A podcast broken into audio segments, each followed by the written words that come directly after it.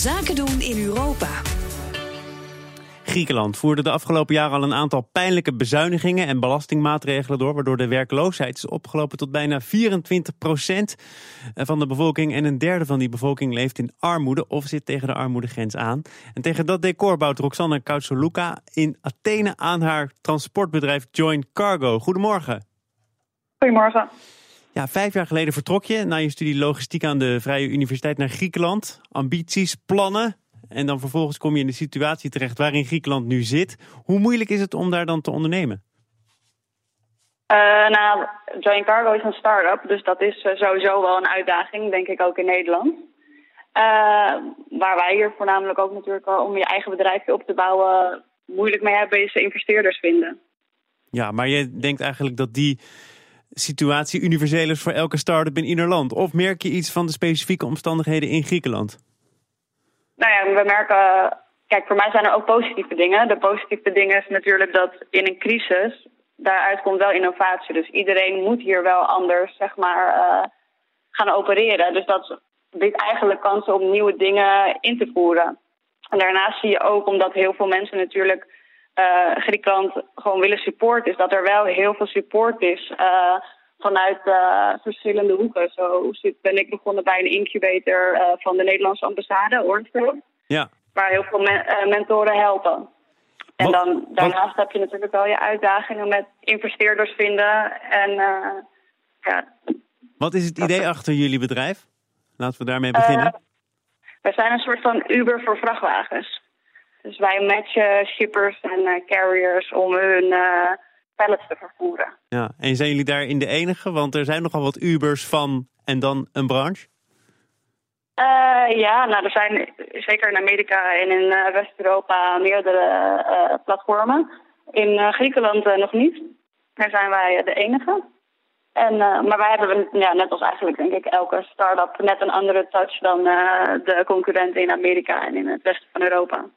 En je moet ervoor zorgen dat er investeerders instappen, dat je initiatief aan bekendheid wint. Hoeveel scheelt het dan voor jou dat je zelf half Grieks bent? Maakt dat het geheel allemaal net wat makkelijker?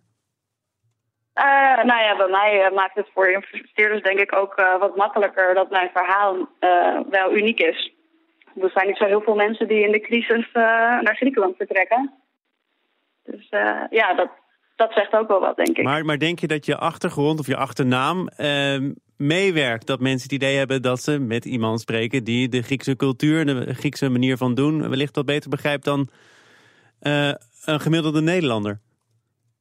Nee, dat denk ik eigenlijk niet. Oh. Ik denk juist dat die combinatie uh, het goed maakt. Ja. Van, en het, het Westen, zeg maar, van het organiseren en het Griekse van de passie, zeg maar.